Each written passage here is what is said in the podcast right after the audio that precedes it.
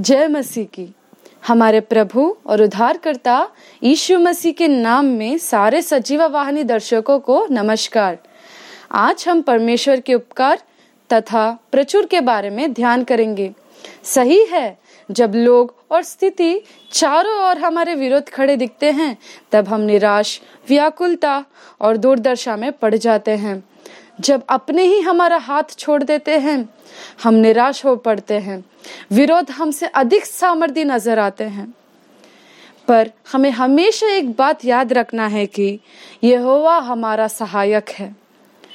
हमें अपनी सारी विनतियों को लेकर, परमेश्वर की उपस्थिति में जाकर उसकी सहायता के लिए प्रार्थना करना है। ऐसे ही दाऊद राजा ने भी भजन संहिता 142 में अपनी विनती सुनाई यीशु को। बोलता था यीशु को, मुझको तू बंदी गृह से निकाल के मैं तेरे नाम का धन्यवाद करूँगा। धर्मी लोग मेरे चारों ओर आएँगे, क्योंकि तू मेरा उपकार करेगा। जब परमेश्वर आपका उपकार करेगा, आपके चारों ओर प्रभु यीशु मसीह धर्मी लोगों से भर देगा। और आपके विरोध जो खड़े थे, वो अब किसी समय भी आपके पास नहीं आएँगे और आपके नज़दीक ईशु ही रहेगा।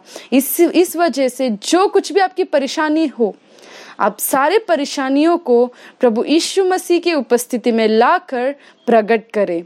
तब प्रभु यीशु आपको उपकार करेगा और आपको सारे संकटों से बाहर निकालकर आपको विजेता बनाएगा।